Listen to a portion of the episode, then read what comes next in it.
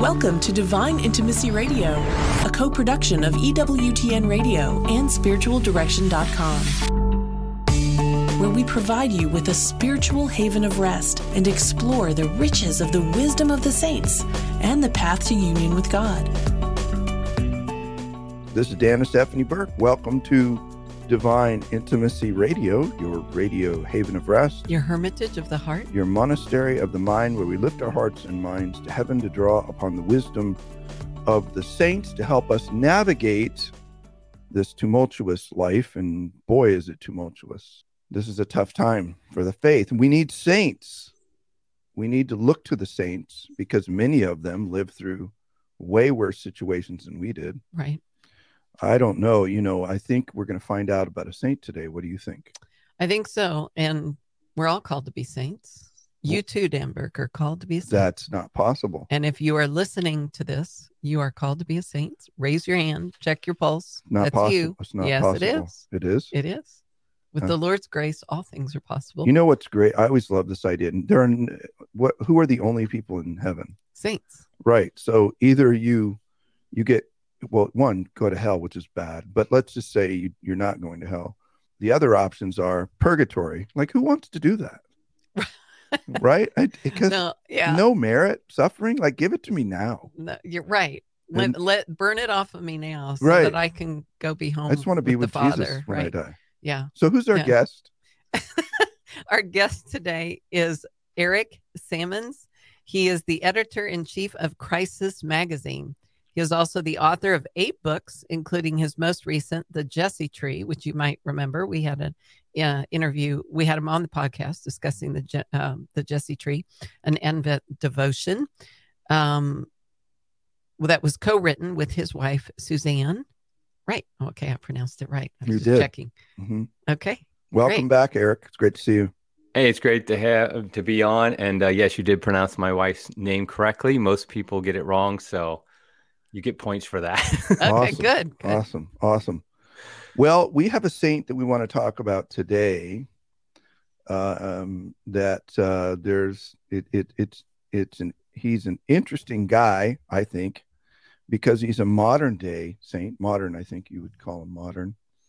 Um, and his name is Saint Jose Maria Escriva. Did I uh, pronounce it right, or is it Escriva? I, I pronounce it like you did, Saint Jose Maria Escriva. So it must be right. If you pronounce it like I do, it must Well, I be pronounce right. a lot of things wrong. But yeah, but if we agree, we're good. That's So- right. Uh, exactly. It is Escriva. Oh, it's es- okay. So my wife is Espanola Spanish speaking. Saint Uh, Jose Maria Escriva. so there's the a- accent. There is an accent. I struggle with day. English. I struggle pronouncing English. So Yeah. don't, What's don't good, go into so- other languages. I'm so really sh- out of, in So trouble. you should be editor of Crisis magazine. That's then, if you right. Yeah. But you wrote a book called "Holiness is for Everyone," uh, and the subtitle is a p- practical guy, a practical spirituality of Saint Jose Maria Escriva. Why? How did you run across uh, Saint Jose Maria?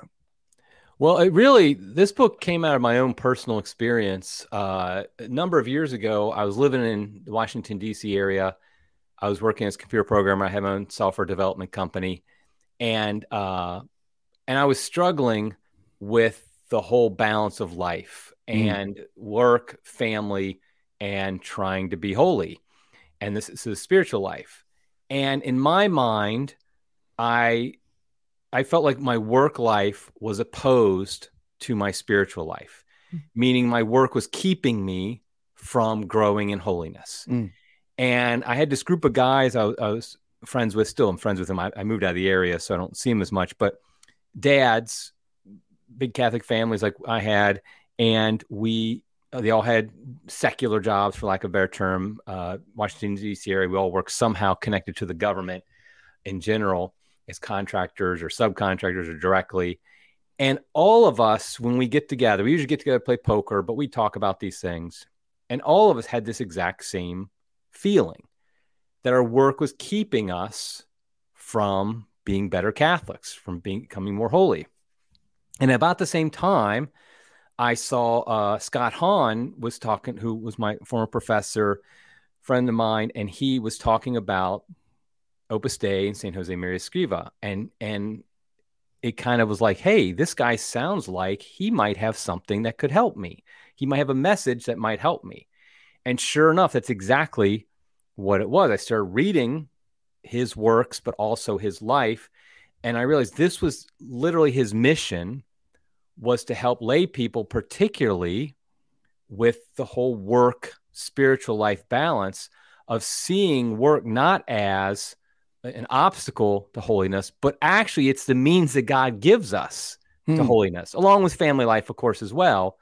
But it's the means that God gives us to become holy. So that was really was my introduction to him, and I realized, wow, this guy I really like. So I introduced him to my friends as well. We all liked them, and so eventually, then I was like, I, I want to write a book about this because I feel like even though Opus Dei is is well known, Saint Josemaría's actual message is is is less known to the world. Interesting. Now, for full disclosure, you're like a 39th degree Opus Dei member, right?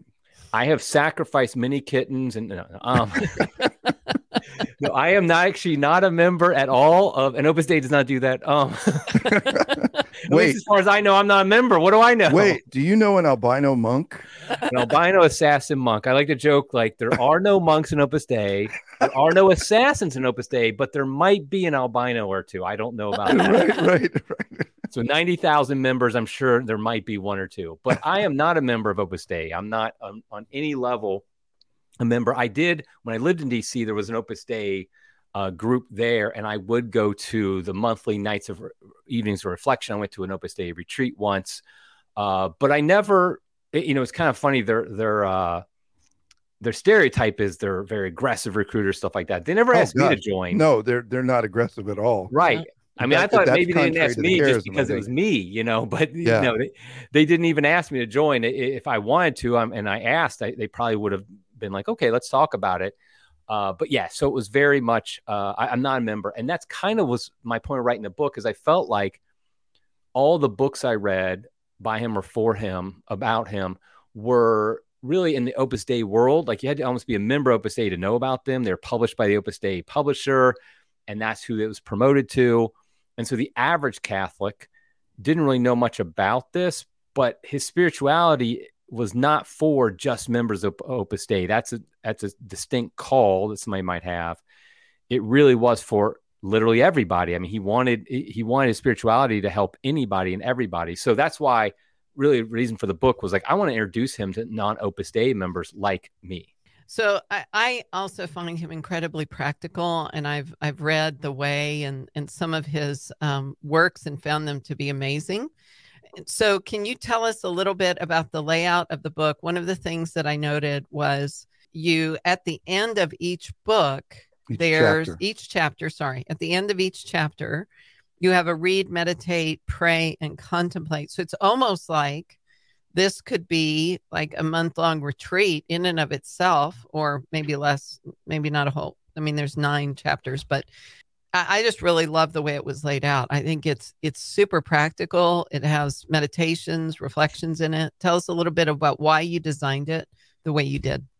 Yeah. So what I wanted to do was first, I just want to make sure people establish, yeah, you are called to be a saint. So I start with that. Just yes, this is for you. I literally mean everybody when I say holiness for everyone and all, but I also wanted to introduce Saint Josemaría. It's not a biography of Saint Josemaría. I have one chapter that basically gives, in a nutshell, his life story, which is interesting and fascinating. I would encourage people to read full biographies of his life. But then I wanted to give the foundations of his spirituality because typically every saint, when they have a spirituality, I mean, certain saints have spirituality. Uh, Saint Francis, Saint Dominic, uh, Saint Ignatius Loyola, Saint Therese, uh, Teresa of Avila, people like that. They have spiritualities, and Saint Josemaría did too, but they're based on certain foundations. And so for Saint Josemaría, for example, one of his foundations is this idea of that we are divine filiation, which means we are children of God, sons and daughters of God, mm-hmm. and that we look at God as our loving Father, and that we really take that seriously. Like we all pray the Our Father, we all talk about God the Father, but he really wants us to radically understand that we should look at him as a loving father. And so when we start get late, and the reason I do this because later when we're talking about the practical spirituality, some of it's hard, some of it's very um, kind of regimented, regimented, and and and and difficult, and you go through it. and it's like you can get to a, a you can go into it like, okay, here's my duty. I have to do this, almost like I'm a member of the military. I do this. Or you can go to, into it like, I'm a son of God and I want to please my father. My father's like, hey, I would like you to do these things because this will make you a, more like me. And I do that out of love. So I, I have the foundations in the first part of the book, the first few chapters. And in the second part, it's a breakdown of the practical aspects of actually doing his spirituality because that's the, the, the, key is the practical spirituality of it. And so yeah and in every chapter i really want people not i mean they can if they want to but it's not a book i intended for people to breeze through just kind of read it through like you like you read a biography for example. It's more a matter of okay understand this this message of this chapter meditate upon it think about it then go to the next chapter, but, but get that foundation. So it, it, does build upon each chapter, kind of builds upon the, the one before it. So another thing, I wouldn't want people, I don't think people should like pick, okay, I'm going to do chapter seven and just read that one because you might get some of the outward benefit, but you're not really seeing underneath the, the what Saint Josemaria his life was about and what his founda- theological foundations were for why he's saying do this or do that. Very good. Well, before we jump into you know how how to do it. And the book we're talking about today is holiness for everyone. It's the spirit about the spirituality the practical spirituality of saint jose maria escriva before we jump into that um, why is what's unique about him as a modern saint? We have about a minute before the break but maybe we can cover that and, and if we need to after the break as well yeah, so he was first of all he was born in 1902, so he was a 20th century saint. He died in 1975. Uh, so I actually my life coincided with his somewhat. I won't say how much, but it did somewhat. And so he's modern in that sense. Obviously, he's a 20th century saint, but also he had a very modern mentality in that he understood how the direction the world was going, and so he wanted to. He understood how busy people were getting with a lot of noise and so he wanted to give us practical means. How do we still grow in holiness in this busy world? I often say, if you've ever read The Way, I mean, he's perfect for Twitter. yeah, I mean, he, he would have brief statements. Yeah, right. He he just makes these beautiful, profound statements in less than 240 characters, often, or whatever it is. And so, he's almost like made for us in today's world, our very inundated world. He he gets through all that crap, so to speak, and says, okay, how can we stay focused in the midst of all this craziness that we have in the modern world. Perfect. So when we get back from the break, we'll continue our conversation with Eric Sammons. Uh, the foreword of the book is by Scott Hahn, and the title is Holiness for Everyone: The Practical Spirituality of Saint Jose Maria Escriva, published by Sophia Institute Press. We'll be right back. Hi, friends. We want to personally invite you to check out all of our upcoming retreats here at Avila. Head over to spiritualdirection.com forward slash events or click on the events tab on the top of spiritualdirection.com and sign up now for one of our powerful mini retreats Setting the Captives Free, or Into the Deep, or Divine Intimacy in Marriage. Now, with both live and online options, our mini retreats can be live streamed right into your living room or parish meeting room. Discover why these events sell out time and time again. That's spiritualdirection.com forward slash events. Register today. There is a growing need for well formed, solid spiritual directors in the church today. The Avila Institute, in collaboration with Heart of Christ Spiritual Direction Program, offers a certificate in spiritual direction for those who feel called to accompany others in their journey towards God. The program is grounded in Ignatian and Carmelite spirituality based on a Catholic worldview and draws on the wisdom of the saints with an emphasis on biblical principles and the new evangelization. This program offers both online and on site classes Discover more and apply today at avila-institute.org. This is Dan and Stephanie Burke. Welcome back to Divine Intimacy Radio. We're talking about talking with Eric Sammons about holiness for everyone. And you know, Steph, you really need this, so you might want to ask him a lot of questions. Yeah, I do need this. I need to be holy. Yeah. Um, what I what I loved before the break, Eric, you were talking about the the that Jose uh, Saint Jose Maria Escriva. Sorry, Jose Maria Escriva. I'm Hispanic and I can't say it. right. How he really understood where society was going, the busyness of life. Um, he could kind of see the writing in the raw wall. So he wanted to help families, individuals become holy within that context. And and I'm seeing that all around. I it's just gotten to almost a fever pitch, the busyness of life. And families are, uh, you know, kind of just breathing air through a straw underwater and they're trying to stay above it and they have a desire to be holy and they just don't understand how do I ha- make this happen in the course of my normal every to everyday life and challenges and difficulties? And and so i'm i love that that's where his spirituality is. So how does he help lay people in particular grow in holiness? What was his focus there? So he had a few different focus uh, foci i guess you'd say. One is the idea of being a contemplative in the midst of the world. So Saint Josemaria had a great respect for contemplative nuns. We think of contemplative, or, or, or rather, uh, somebody in contemplative life, a monk, a nun, something like that, where they live outside of the world, so to speak. They do not have interaction with the greater world, and that's a beautiful thing. I've always believed that they basically are the foundation of the church, keep us from completely falling apart. And so he had great respect for that. But he he also recognized everybody really is supposed to be a contemplative. It's a it's a scary thought people don't think of themselves, most people don't think of themselves as contemplatives. That's somebody who prays all day.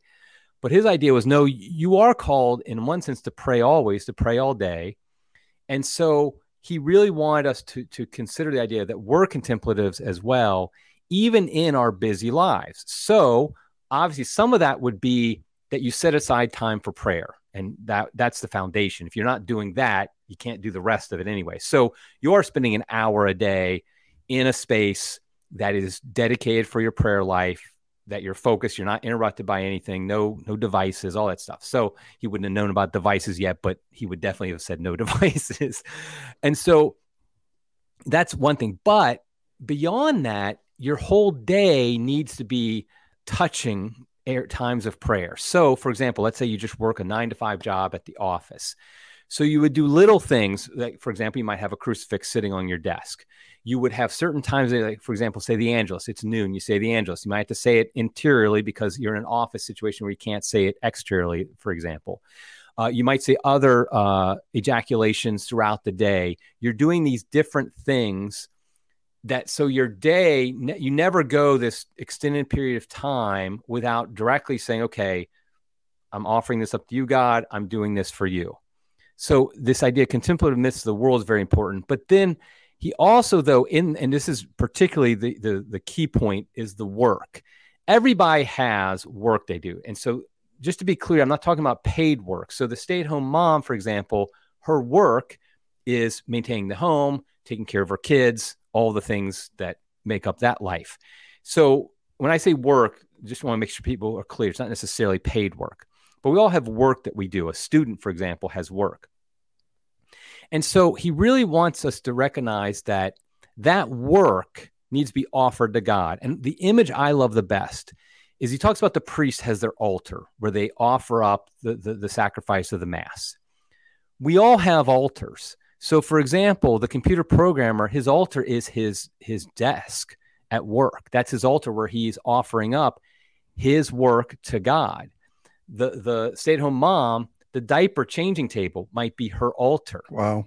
Mm. Mm-hmm. And you're offering up. And so for him, the idea of excellence in work, and some people kind of thought he was a little bit obsessive about this. Like you really want to do excellent work in everything you, whatever your work is, you do your best because you're not doing it for your boss, you're doing it for God. So what this does, and this was what I was talking about earlier with with some of my friends some of our work that we did felt meaningless.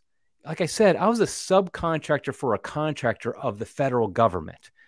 That's not exactly something that you're just like, wow, I'm really changing the world here for Christ. Because I did like I did software development and it was for like this um the highway administration, something like that. Yet what St. Josemaria was saying is that is the way you grow in holiness. You offer that up and you do that work for God directly, not for some government bureaucrat maybe who might be using it. And that really then transforms your daily life because now it's like when I'm doing my sitting there doing my computer program, whatever the case, whatever it is you're doing, it just it, it's it's a means of holiness and so that would i would say that's kind of the two major things the, the most i think of is the contemplative midst of the world and then your work being your, your path to holiness. That's really beautiful. In, in fact it's an interesting timing on this interview with you. We just had a conversation with a, a beautiful couple recently and uh, you know he had some concern about the intensity of his work and wanting to be holy in it and and wanting to ensure that his work didn't become an idol.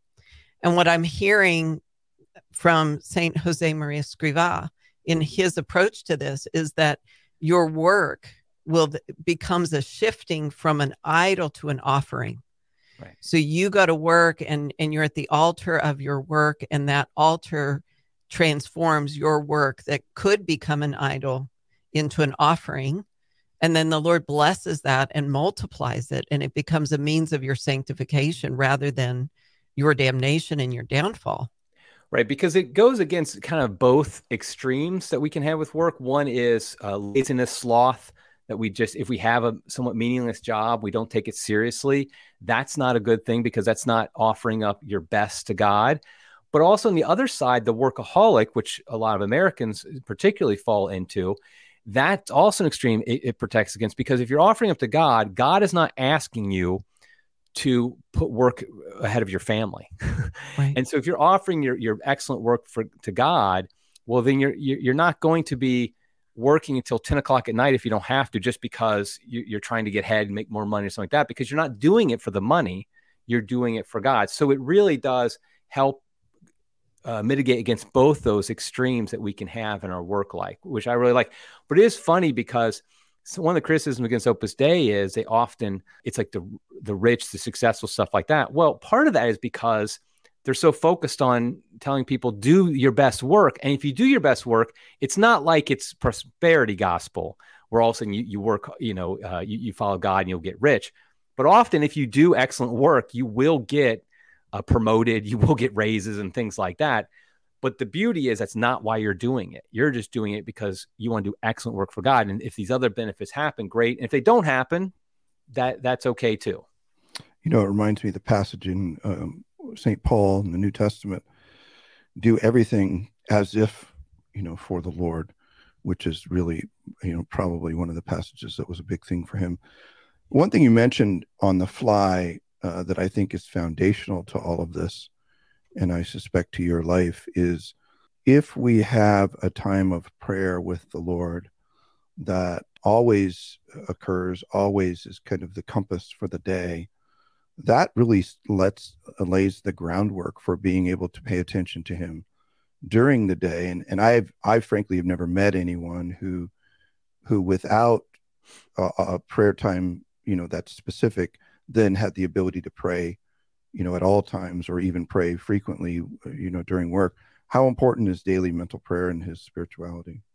It, it's it's foundational, like you said. It he has what he calls the plan of life that he encourages everybody to have. And so, for example, and the plan of life begins the moment you wake up. He mm-hmm. calls it the heroic minute. I, I love this idea. Yeah. So your alarm goes off. Most of us do not want to get up. Our right. body is resisting it wants to go back to sleep. This is a first mortification that we can offer up to God in the day. And it's a beautiful mortification because it's not unhealthy in any way. It doesn't harm the body. It's actually good for you. And so that's your first moment. That's your heroic moment where you you get up. The alarm goes off, you hit it, you get up immediately. You don't like stay in bed or anything like that. And then you make your morning offering. So right there at the beginning of your day the first thing you do after you get after you sit up maybe to, to wake up you, then make your morning offering and there can be different morning offerings that you can uh, use. But then you do then have also that hour of prayer a day and I, I do emphasize the word hour and i know some people might not be there yet that's fine you work up to it. But really i think san Jose Maria just joins the the the mass of spiritual eh, directors and saints who would ar- argue that typical person should have an hour a day that you're you're focused on that time of mental prayer where you're really conversing with God. And he would agree with the other spiritual masters who would just talk about you might start with spiritual reading, you know, various things he might be a little different for each person depending on what spirituality connects with you the best but but you have to have that and then everything else goes at and i, I think st josemaria made, made it very clear that if you don't have that hour that, that time of mental prayer every day then your foundation just doesn't exist. And you, you, like you say you're not going to remember you're not going to be thinking about god throughout the day if you if you weren't conversing with him uh, first thing in the morning. So yeah so that was all part of a plan of life. And then also he would recommend on a regular basis you have evenings of reflection that's why opus dei holds monthly evenings of reflection and also annual retreats so you have these times where you're every day, yes, you have this hour, but even that's not enough. You also want to have maybe once a month, you do a little bit more.